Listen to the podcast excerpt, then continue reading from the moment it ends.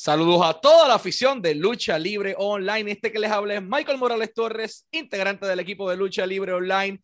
Y tenemos el enorme privilegio de presentarles a nuestro invitado especial en la tarde de hoy, anteriormente conocido como Kurt Stallion en la WWE, actualmente Stallion Rogers de Texas para el mundo, pero en directo desde Florida, llega aquí a Lucha Libre Online. Stallion Rogers, man, it is a privilege for us to have you as our guest. How are things going your way? How are you doing today? I have zero complaints, and honestly, it's an honor for me to be on y'all's show. Uh, y'all are the first interview that I've accepted post WWE, so it's pretty cool to be here. It is our honor to have you as our guest, man. We've been following your career since you went in the independent scene, uh, and it grew up so fast during the last year. But we will get there. Before we get there, I wanted to know your beginning inside this industry. I mean, you made your debut uh, in 2013. You've been here for eight years, but were you always a wrestling fan, or this is something that you know it, it hooked you up while growing up? Honestly, where I'm from, small town Crane, Texas, the population is like 90% Mexican. So, like, my whole life, I've just grown up around Lucha Libre and stuff. All my friends love AAA, CMLL, all that. That's all that was on the TV. So growing up, it was hard for me being a young little white kid to understand. I, I just wouldn't watch anything that wasn't in English. So as I got older, I, I remember seeing TNA with the ticker and it, uh, when it was on Fox Sports Net, and then they had like Abismo Negro and a bunch of like old classic luchadors that were coming in. And I was a he really drew me in. Uh, it was a big thing there because I was a little pyromaniac as a kid, and I'd always get the WD forty in the lighter. but uh, that that was what really started. I was like, man, I wasn't a WWE kid early on, and I didn't start watching wrestling like as a fan fan until maybe I was 11 years old and at that time you're already past the point where oh it's fake. It's not real. Like i was captivated by the fact that some of these guys were making me check my disbelief and i was like there's no way this is like you know there's no way it's a show. They're actually going out there and getting it. And from there it just it spiraled. I never it, it never sunk my love for the wrestling. It just grew and it grew and grew from nothing to it being my life Wow, man. I don't even know if I answered your question. I just started you rambling. Did. No, no, you did. Let me translate this briefly to Spanish. Eh, Kurt Stallion, anteriormente en WWE y actualmente Stallion Rogers, nos menciona que él crece en un pequeño pueblo en Texas, Crane, en donde el 90% de la población eran mexicanos, mayormente eran latinos, sus amigos, todos les gustaba la lucha libre mexicana. Entonces creció viendo AAA, Consejo Mundial de Lucha, personas como Abismo Negro, por darles un ejemplo. Pero llega el momento dado en que, ok, yo nunca fui como con WWE desde el principio, por donde se crió, era todo el tiempo era la lucha libre como él dice, era un pequeño piromaníaco que andaba con un lighter y un WD-40, simplemente pegándole fuego a las cosas. Pero eh, sí, eh, le gustaba la lucha, le gustaba esto, y su amor fue desde abajo, fue pequeñito hasta que empezó a crecer, a crecer, a crecer, a crecer, y eventualmente lo captura y se convierte prácticamente en toda su vida. When do you decide that it was possible to do this? Like, one thing is to see it on TV, one see one thing is to see with your friends, but another thing is actually realizing that this is this is a possible pathway in your life. I was the kid in high school that was just walking around super kicking everybody, trying to hit RKOs on everybody. Just didn't met teacher, student, girl, guy. I was just on wrestling all the time. And I moved off and went to college for a little bit in San Antonio and my best friend Cristobal called me one day and he was just like, dude, I found wrestling. I found lucha libre. Like it's real. There's a ring. It's real. And I was like, our whole lives we've been looking for a place to train, a place to go. We did the trampoline stuff, the backyard stuff, but we never had anything real. And in Odessa, Texas, he found old school wrestling ran by Fred Urban III. And I just I quit school. I, I just dropped everything and went home and started training to be a professional wrestler. And from there, I was there from I started training October 2012 in Odessa, Texas. Had my first match July 2013, and then I was there until January 2015. Wow, man. Let me translate this briefly. Eh, él menciona que él era este chamaquito que siempre estaba en la escuela, eh, super kicking a todo el mundo, y la hard que yo era el chamaco que siempre estaba jugando a lucha libre en la escuela. Eh, él decía, bueno, yo en mis tiempos, cuando me iba creciendo, pues hacía las cosas en los trampolines, en los patios, los backyards, como él dice. Eso lo intenté, pero nunca tuvimos un, un entrenamiento propio hasta que llegó un amigo, Cristóbal, y le dice como que, loco, acabo de encontrar lucha libre. O sea, lo acabo de encontrar en San Antonio. Hay un ring, está todo. Mano, tenemos que hacerlo. Y llega el momento en donde eh, ingresa a esto por primera vez y lo, lo, practica prácticamente hasta el 2015, que es cuando lo perfecciona. Pero lo encuentra después de tanto tiempo eh, practicando backyard. Ahora entonces tiene un, un proper training, como él dice. Once you get to that place, to that ring for the first time, you had the opportunity to kiss the canvas. that's either a painful or a glory experience. How was yours? It, it was glorious, honestly. Like I, I felt like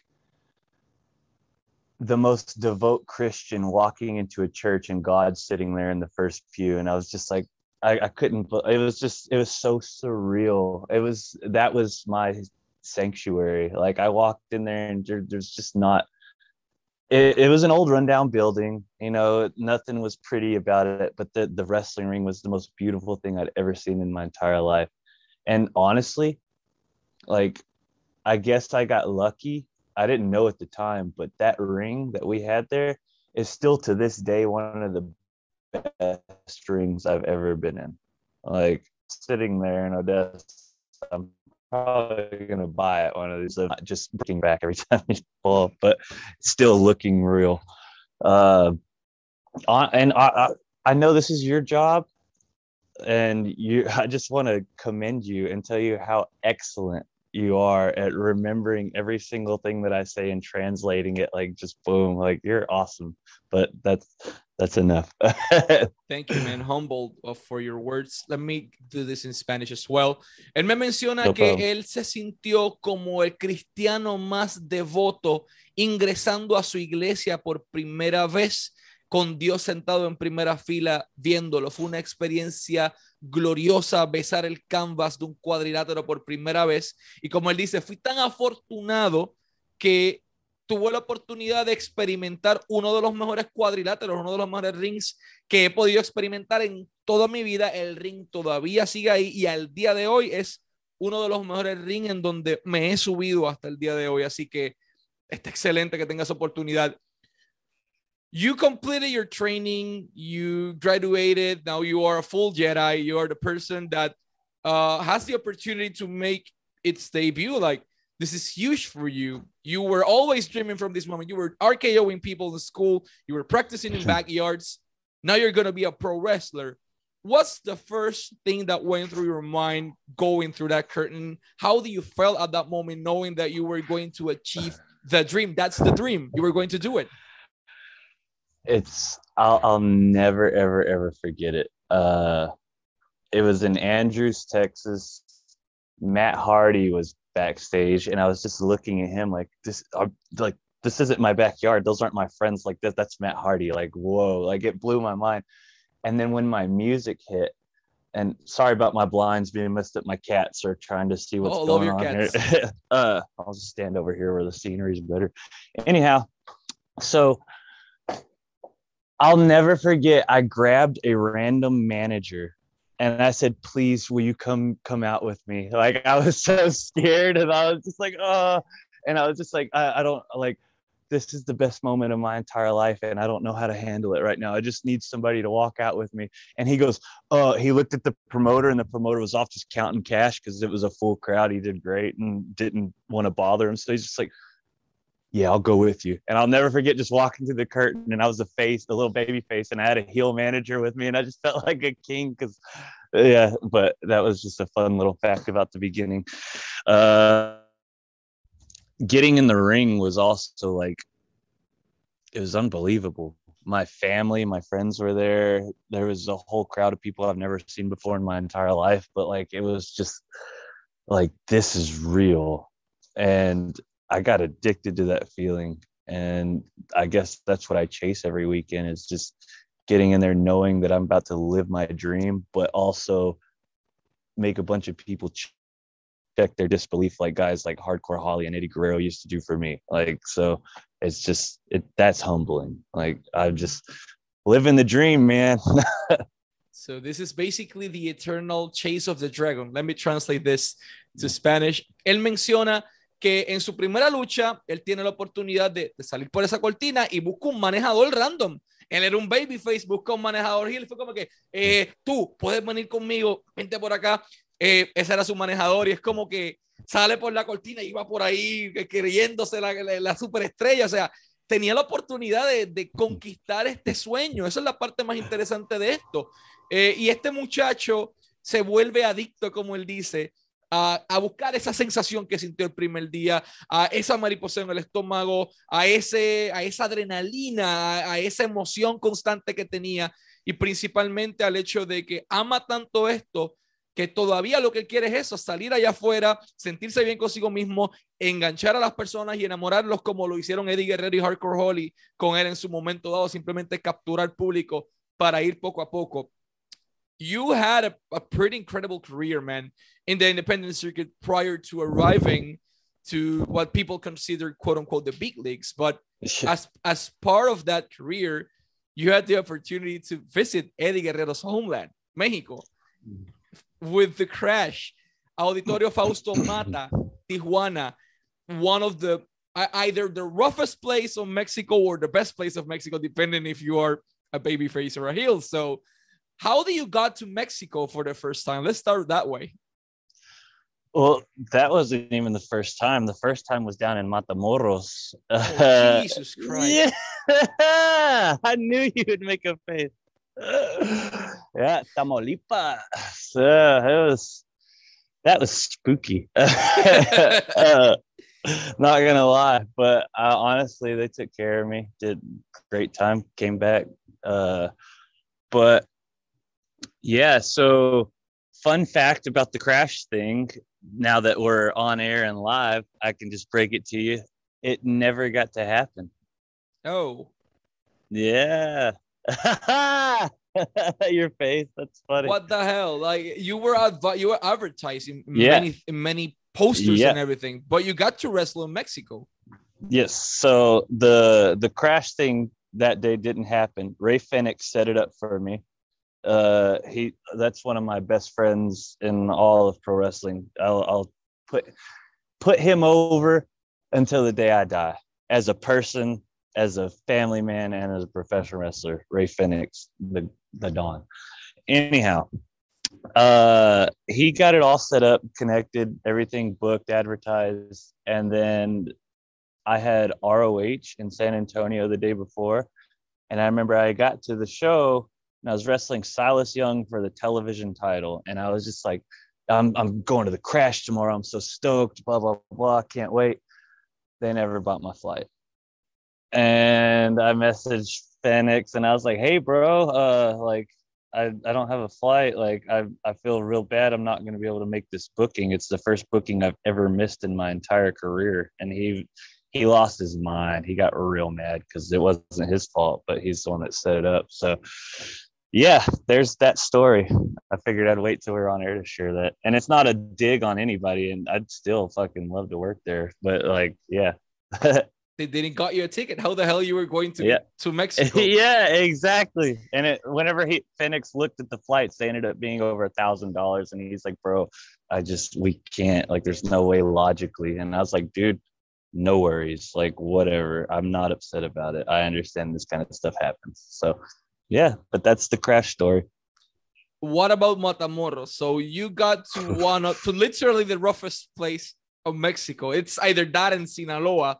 So mm-hmm. you debuted on the roughest scenario possible. So how did that happen?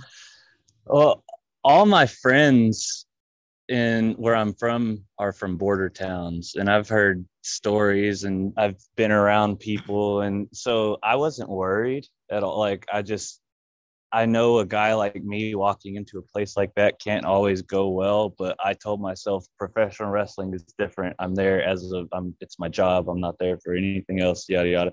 And I guess going in with that attitude was good because I saw people get bullied and messed with and like mm-hmm. taken advantage of, but I wasn't one of those people.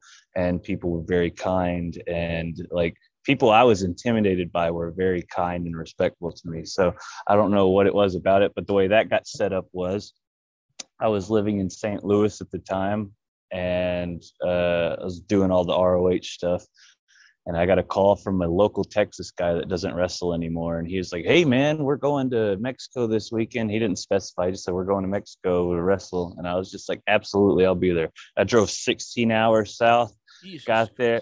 Yeah. And then he was just like, he said, Meet me in Corpus Christi. I said, Okay. Met him there. And then he's like, All right, this is where we're going. And I was like, uh, I've heard about this place. and we went there and it was just one of those it was a small little podunk show, you know, like just very enclosed, not very many people there, but the people that were there were super into it and like very like throwing pesos at you and batteries and rocks. But I, I loved it. But uh yeah, that it could have been much more of a nightmare story had I handled myself differently, I think. But that I don't even remember the name of the promotion. I doubt it even still runs. It was just one of those like those places, you know what I mean? Just a local indie.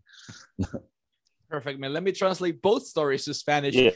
Okay, sorry. su primera lucha en México ocurre en Matamoros. De todos los lugares en el mundo, en Matamoros, en Tamaulipas, que por lo general para un, para un estadounidense, un extranjero, es difícil. Dice, mira, yo escuché historias de terror de Matamoros, porque mis amigos son de pueblos fronterizos o vivían en México. Recuerden, de donde él crece, el 90% de las personas son mexicanos.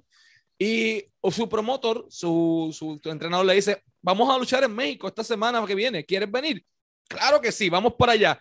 Y el muchacho guía a Corpus Christi, donde le piden 16 horas de camino por ahí para abajo.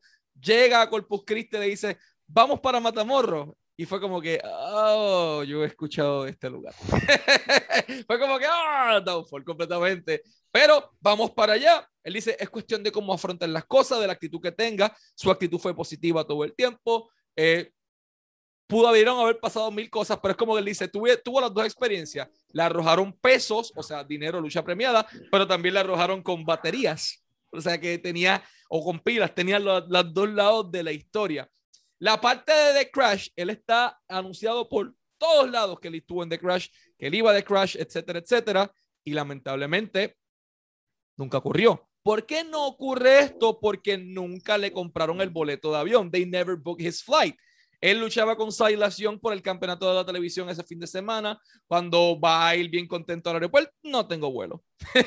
Llama a Fénix, mira, este, eh, le agradece a Fénix. Dice que Fénix siempre, donde, donde pueda ponerlo over, lo va a hacer porque siempre lo trató muy bien y siempre le brindó muchas oportunidades a Rey Fénix. Pero él llama a Fénix y le dice: Mira, para mí, este, eh, no me, no me compraron el vuelo. Te estoy buqueado, tengo hotel, tengo, no tengo vuelo. Fue como que Phoenix se molesta, verifican alternativas, los vuelos estaban como por encima de los mil dólares, over a thousand dollars los vuelos, y no había manera pues de poder eh, concretarlo. Dice como que yo no estaba molesto ni nada, si todavía se ha dado la oportunidad de hacerlo, claro que lo hago. Eh, pero en ese momento, pues lamentablemente no se pudo, pero sí luchó en, en, en Matamorros de todos los lugares en el mundo en un show independiente que es una empresa que no recuerdo el nombre, que posiblemente ya ni existe en este momento.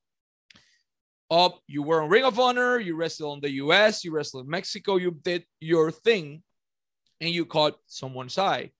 And that's WWE.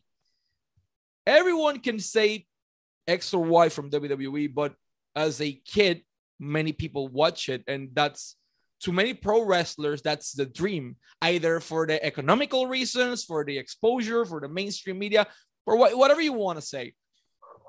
You got the opportunity to get there and you sign a contract with them. How did that opportunity happen? Was it Canyon Ceman? Uh, who contacted you? And how do you got there in the first place? How do you felt at that moment, knowing that you were actually going to the big leagues, quote unquote?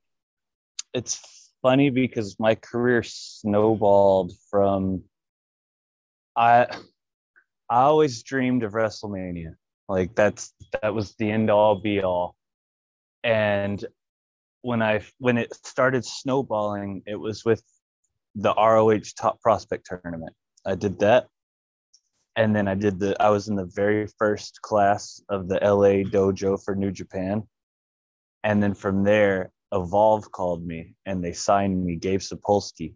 Okay. And uh, that was that was the cherry on top of the ice cream essentially. Whenever that happened it was a done deal. I i've never contacted wwe i've never i'd never hit them up and been like hey i'm a pro wrestler and i'd like to work for you guys someday. I just told myself if they want me they will come to me and sure enough evolve got bought they selected a certain few wrestlers out of the company and i was one of them and that's how i got picked Awesome. And uh, you were one of the few selects at that point.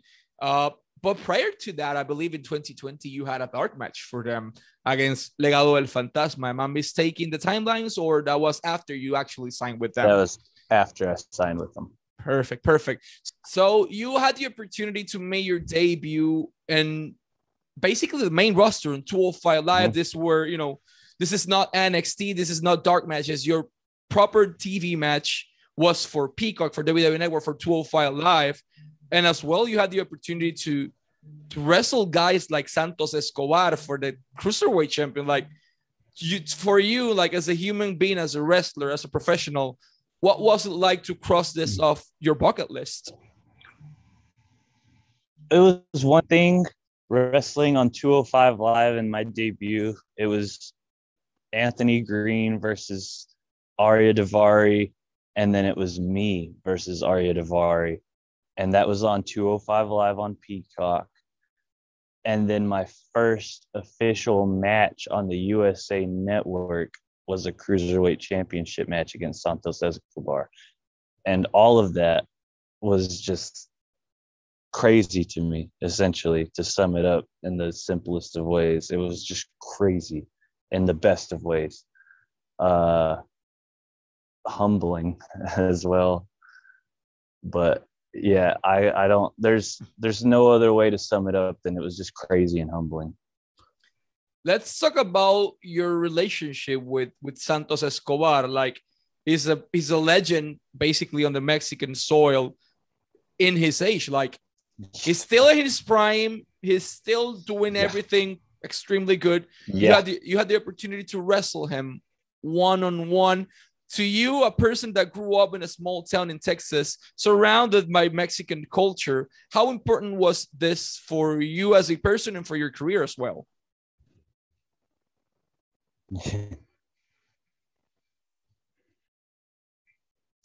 say uh, sorry you cut off are you there Oh, yeah, I'm here. Apologies. Uh, so, to you as a person and as a talent, as a wrestler, how important was to face someone like Santos Escobar? it's funny because whenever they told me that match was ha- happening, I straight up I go, dude, my dream was to come into this company and be in a program with this guy.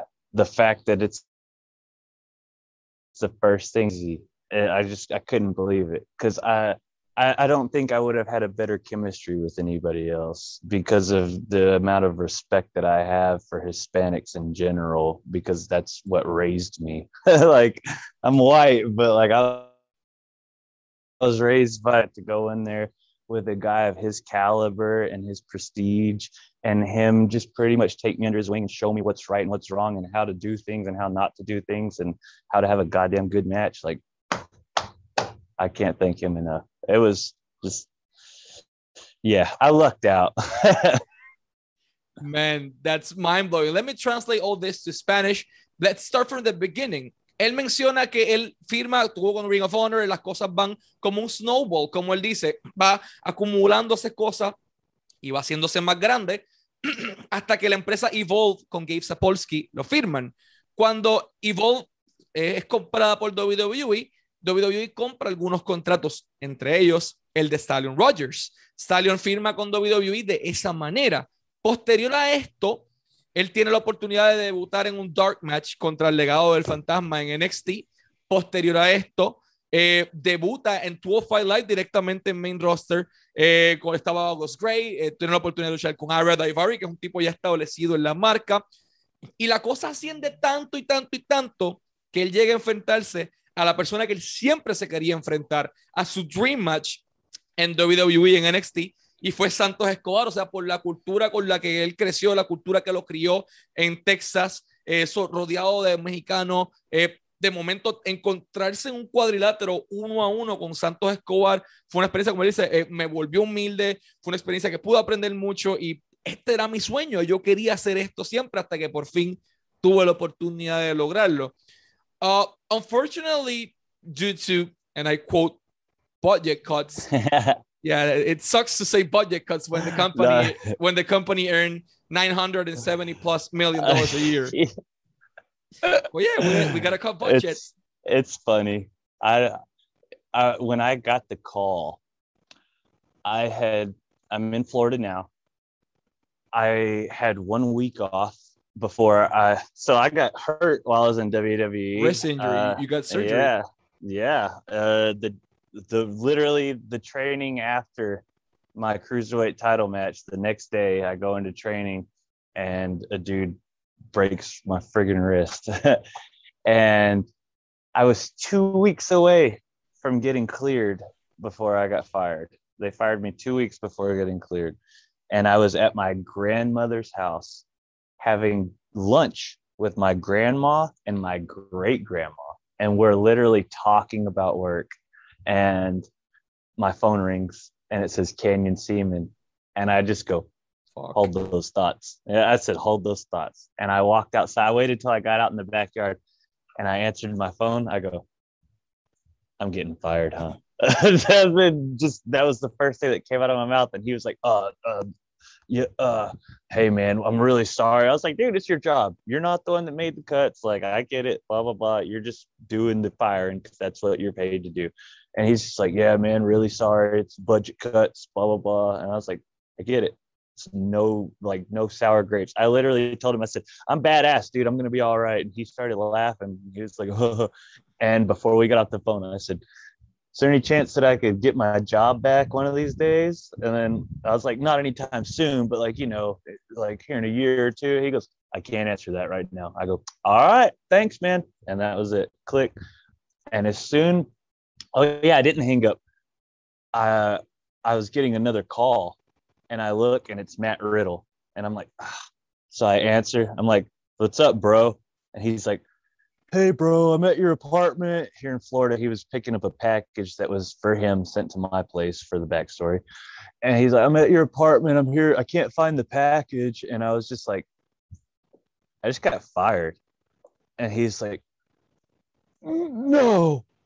Well you're, you're lying. And i was like nah dude. I just got fired i was numb. Like i didn't know how to feel how to think. I was just kind of like but like what can you do? There's no point in crying. There's no point in screaming. None of that's to fix anything. So i was just like man.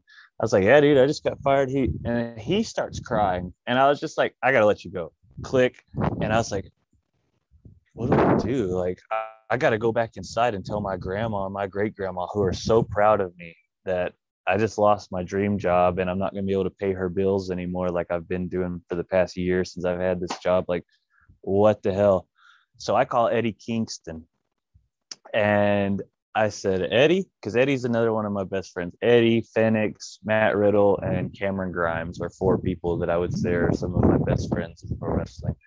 And I called Eddie and I was like, dude, I need one of those Eddie Kingston pep talks right now. He's like, oh, what, what's up, bro? What happened? And I was just like, I got fired, man. No. Like he he just he's, he's like, You're so badass. You're going to be okay. Don't you dare let this get you down. And I go, Dude, I'm fine. The only thing that's really starting to bother me is the fact that I got to go inside and tell my grandma and my great grandma that I just got. And as I'm saying this, my voice starts cracking. And Eddie just cuts me off. He's like, Stop. No, do not get upset right now. Don't be sad. You're going to be okay, bro. Everything's going to be fine.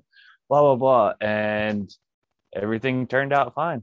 like uh, he was not lying. I, I went back inside. I told my grandma. My grandma was real worried. She thought I was gonna go crazy and like kill myself or something. I don't know. I was just, I literally was fine. I was just numb. Like I was just, I went inside, told them, and I went home to my grandma's house and I packed my stuff up so I could drive back to Florida. And I was like, I remember thinking like, what do I even got to go back to Florida for? I don't have a job anymore. And I was just like, man, uh, but I still have responsibilities here, so that's why I'm still here. You know what I mean? Taking care of bills and stuff. But yeah, it was real like weird. I was never upset. I was just always like, man, this is crazy. Like it's just it's so weird. Like you just don't expect it, you know what I mean? And like I didn't do anything to deserve it. I was told all the coaches liked me. For as far as I know, Triple H, Shawn Michaels loved me. Like so, it's just weird. But I've, like I said, I don't have any hard feelings against the company or anything. If they asked me to go back, I mean, of course, I'd be like, yeah, like sign the check, but that's not where I want to go anymore. That's not where I want to work. After I saw the way that they're treating people that I don't care about myself in terms of like I get fired, but the people that got fired that didn't deserve it, the people that were making the company money and just got tossed to the side, like that bugged me but yeah, that's to answer your question in the most long-winded way possible.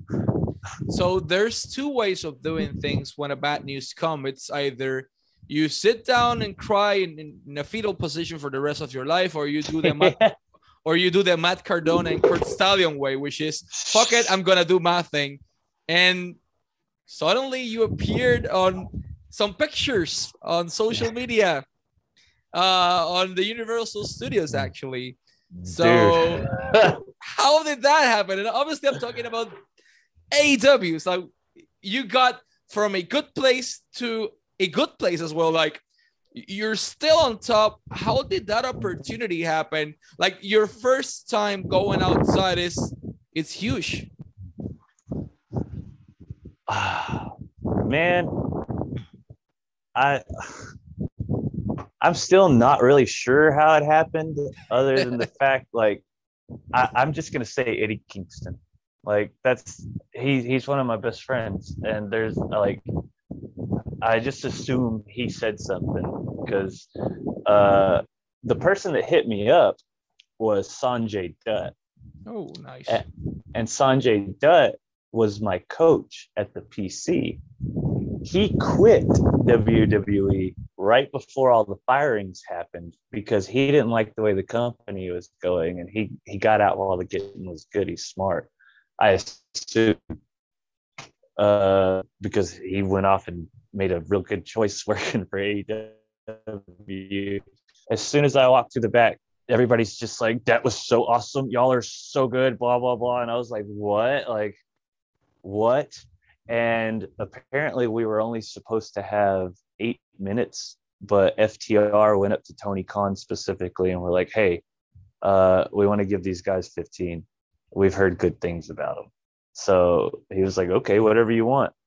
And they gave us that. We went out there, we killed it. When I walked through the back, Joey Janela standing there. He goes, I want to wrestle you. And I was like, okay, again, because we've wrestled before. And he was just like, yeah, today. And I was like, what? And he's just like, yeah, it's gonna happen. So uh, don't get out of your gear. And I was like, okay. And then I went up to Tony, and Tony Khan was.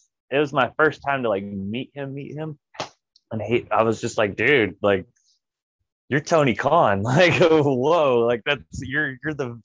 I can't even call him the Vince McMahon of AEW because he's his own person, but like you know what I mean. I was just like, I can't believe I'm sitting here talking to you. Like this, it was just crazy to me, and I thanked him for what he's doing for pro wrestling right now and thanked him for paying my bills for that day. And uh, he just goes, You want to wrestle again? Was, what? He's just like, Yeah, you killed it, man. Uh, if you want, you can wrestle Joey Janela on the second show coming up that we're recording. I was just like, Yeah. And so I went and wrestled Joey. And after that match, like, he was super nice to me. Just like, dude, thank you so much. Blah, blah, you're awesome. And I was like, you're awesome. Like, it was just this big powwow of everybody's happy with each other's work. I guess. So, yeah. Uh, Stallion Rogers.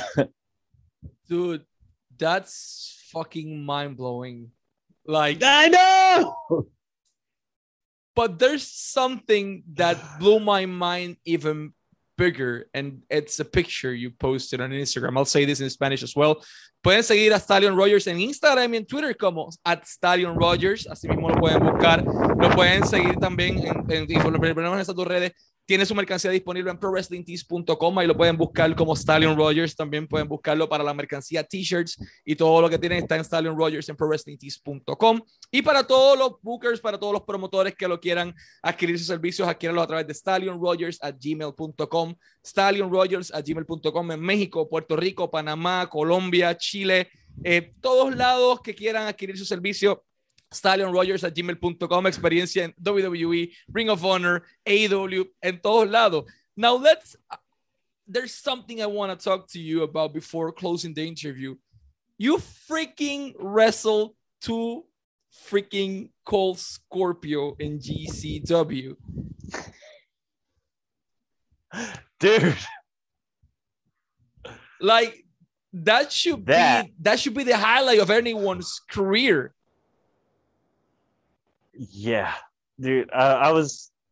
It, it's your interview, but I really wanted to talk about that. you know, like, I'm glad you brought it up. Like, dude, that honestly, I had three nightmares before wrestling him.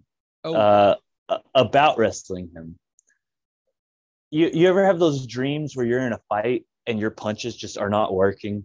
and the other person's just like piecing you up and you can't do anything but you're just defenseless hopeless faithless like it just the worst feeling i had three separate nightmares about two cold scorpio where he would i'd be in the corner and he'd come running and i'd put a boot up and he would just run through and punch me in the face and just like beat my ass and it was like the scariest most like i was just like oh so when i had to wrestle him i just yeah i straight up told him i was like dude I got the worst kind of butterflies in my stomach right now because I've been having nightmares about you whipping my ass. And he started laughing. He just thought that was so funny. And then uh, the reason I was having these nightmares was because I used to wrestle ACH a lot. And uh, he was actually my roommate as well for a while. And he was my first big match. And I remember he beat the shit out of me so bad that I had a concussion and I was just all like just destroyed. I saw Cold Scorpio beat the shit out of ACH. Imagine what Cold Jimmy has had these constant nightmares occurring just constantly. And when I went and wrestled him, like, like we we had one of those classic matches where we're in the back. We kind of try, man. You know what you do. I know what I do. I'll see you out there. And we just had a classic like 1980s wrestling match where we didn't call anything. We just went out there and worked, and he killed me. the nightmares were real, but I didn't. I didn't have a concussion or anything. I didn't end up sick after the match with a headache, but God, everything hurt. Everything was in there. He hit me with this scorpion kick that just made me look at the front row, and I was like, "What the fuck?" I was just out, like, oh. But yeah, that was that was honestly like a dream come true. And then somebody made a GIF on Twitter. It's my one of my favorite things I've ever seen. It was too cold hitting the tumbleweed on Eddie Guerrero, and then too cold hitting the t- same move on me and it was just like somebody cropped it together where it was both of us losing to that move to too cold and i was like damn that was so sick i'm a big eddie guerrero mark for the record i think we all are man yeah. Uh, it's impossible not to be but too cold scorpio is a legend inside the wrestling industry. Yeah. The nightmares were real but what do you learn what do you learn from him?